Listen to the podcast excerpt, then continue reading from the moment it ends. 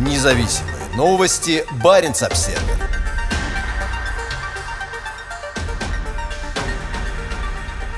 Новое правительство Норвегии заявляет о важности борьбы с изменением климата и продолжением добычи нефти. Кабинет Йонаса Гарстере называет изменение климата и крайний север приоритетными направлениями. Параллельно с этим правительство нацелено на снижение цен на топливо и продолжение добычи углеводородов в Арктике.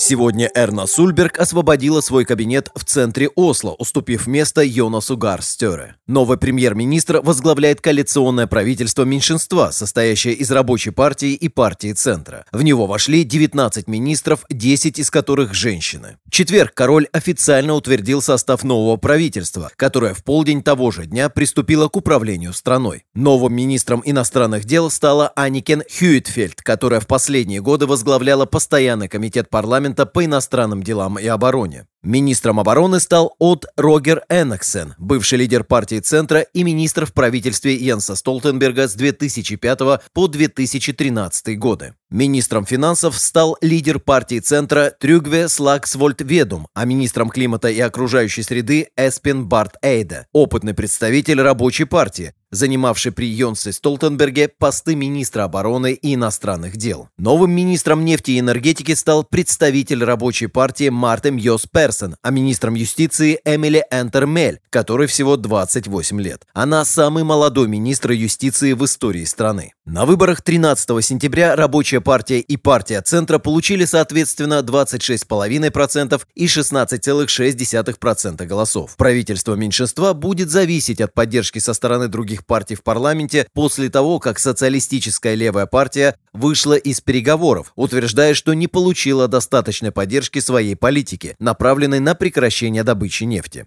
В своей политической платформе премьер-министр Йонас Гарстере подчеркивает, что новое правительство – это правительство для простых людей, которое будет бороться с социальной несправедливостью и централизацией качестве главного приоритета в документе выделено изменение климата и дано обязательство, что Норвегия сократит выбросы на 55% по сравнению с уровнем 1990 года и достигнет углеродной нейтральности к 2050 году. При этом Стёре подчеркивает, что его климатическая политика будет справедливой, а экологические налоги будут варьироваться социально и географически. В связи с этим новое правительство заявляет, что будет работать над снижением цен на бензин, особенно в регионах. Правительство Стере также ясно дает понять, что продолжит добычу нефти и газа. В программном документе говорится, что нефтегазовая отрасль страны должна развиваться, а не сворачиваться. Нефтегазовая промышленность – это высокопроизводительная отрасль, приносящая Норвегии высокие доходы, создание добавочной стоимости и рабочие места, и правительство будет создавать условия для сохранения высокого уровня активности на шельфе, говорится в документе. Стере подчеркивает, что не будет менять существующую в Норвегии систему распределения участков шельфа, а нефтегазовой промышленности по-прежнему будут предлагаться новые районы, в том числе и в обширных арктических акваториях страны. Новое правительство также заявляет, что сделает Крайний Север одним из приоритетных регионов внешней политики. В программном документе подчеркивается, что двустороннее сотрудничество с Россией продолжит развиваться. При этом упор будет сделан на морских ресурсах, климате и прибрежных вопросах в Баренцевом море и в Арктике. В документе говорится о новых инициативах в области сотрудничества с соседними странами и определении общих точек соприкосновения для диалога в области внешней политики и безопасности. В новом правительстве есть и серьезные противники ЕС, среди которых министр финансов Слаксвольд Ведум. Партия Центра давно выступает за выход Норвегии из соглашения о Европейском экономическом пространстве и замене его отдельным торговым соглашением. В политическом документе подчеркивается, что речь не идет о разрыве соглашения ОЕ, а о необходимости провести анализ последних 10 лет участия в нем, после чего должны быть начаты переговоры с Брюсселем по поводу возможных оговорок в четвертом железнодорожном пакете